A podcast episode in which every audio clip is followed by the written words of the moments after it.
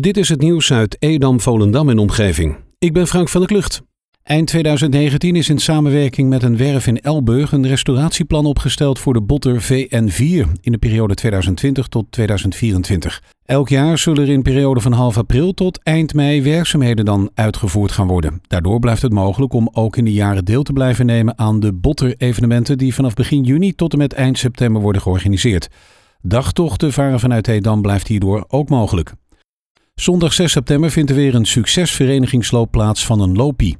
Dit keer met een route door de Eilandspolder. De start is bij de Waag in de Rijp. Om half negen is het vertrek met de auto's vanaf het parkeerterrein Opperdam naar de startplek. Er kan een route van 12,5 of 25 kilometer worden gelopen. Waarschijnlijk zal iedereen zich nog niet veilig voelen met meerdere personen in de auto. Daarom de vraag om zelf met de auto te komen. Iedereen is van harte welkom. Vanaf nu is er ook een coronateststraat op het Marinapark op parkeerplaats 1 in Volendam. De teststraat is zeven dagen per week geopend van half 2 tot half 4 tot en met vrijdag 11 september. Iedereen met milde klachten die mogelijk duiden op het coronavirus kan bellen met het nummer 0800 1202 om een afspraak te maken voor een test bij de GGD. Volgens de woordvoerster van de GGD is er elke dag ruimte voor 120 coronatesten. Gisteren werden bijvoorbeeld 106 personen getest. De verwachting is dat na 11 september de testlocatie Volendam wordt opgegeven en er een nieuwe wordt gebouwd ergens in Monnikendam. De gemeente Waterland gaat in verband met de sloop en later de bouw op het terrein van de Sebastianusschool de zeven karakteristieke bomen langs het trottoir verplaatsen naar een alternatieve locatie. Vier bomen komen in het gas op de kruising Kiefietstraat Mierelstraat te staan en drie bomen komen in het gas bij de parkeerplaats van de sportvelden. De bewoners rondom de locatie hebben recentelijk al een informatiebrief van de gemeente ontvangen. De werkzaamheden worden uitgevoerd door firma Copijn. Benodigde verkeersmaatregelen worden door de gemeente geregeld. De scholen in de regio zijn weer van start gegaan en dat betekent weer drukte op de weg. Niet alleen meer autoverkeer, maar ook meer fietsende kinderen. Kleuters die samen met hun ouders fietsen en kinderen die alleen naar school gaan. Al deze fietsers, voetgangers en brommerrijders hebben de afgelopen weken minder deelgenomen aan het verkeer. En alle verkeersdeelnemers moeten weer een beetje wennen.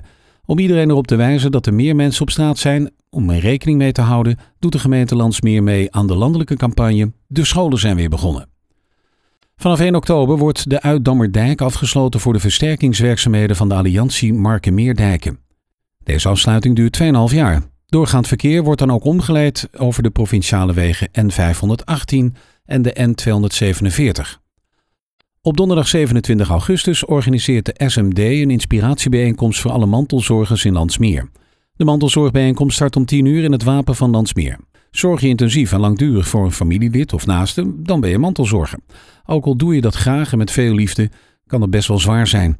Je bent van harte welkom bij de inspiratiebijeenkomst voor mantelzorgers. Het is de gelegenheid om andere mantelzorgers te ontmoeten en indien gewenst ook kennis en ervaring uit te wisselen. De in- en uitrit naar de nieuwe woonwijk Keetzijde op de Broekgouw is sinds enkele maanden klaar. Op de T-splitsing met de Keetzijde splitst de weg op het taluut twee kanten op.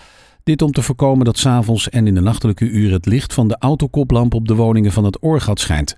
Met rood-witte hekken is er een V in de keetzijde aangebracht bij de in- en uitrit. Op het hek dat erachter geplaatst is, is kort geleden een groen scherm bevestigd door de medewerkers van de gemeente.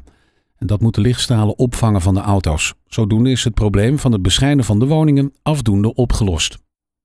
Staatsbosbeheer start vanaf week 35 met de houtoogst in het Purmerbos. De werkzaamheden zullen met name plaatsvinden in het noordelijk deel van het bos, gelegen tegen de Purmerenderweg. Het zagen vindt plaats in combinatie met een kraan en neemt ongeveer een maand in beslag. Plaatselijk kunnen de werkzaamheden voor hinder zorgen. Mede doordat tijdens de uitvoering de wandel, ruiter en fietspaden tijdelijk niet of minder goed bereikbaar zullen zijn. Tot zover het nieuws uit Edam, Volendam en omgeving. Meer lokaal nieuws vindt u op de Love Kabelkrant, onze website of in de app.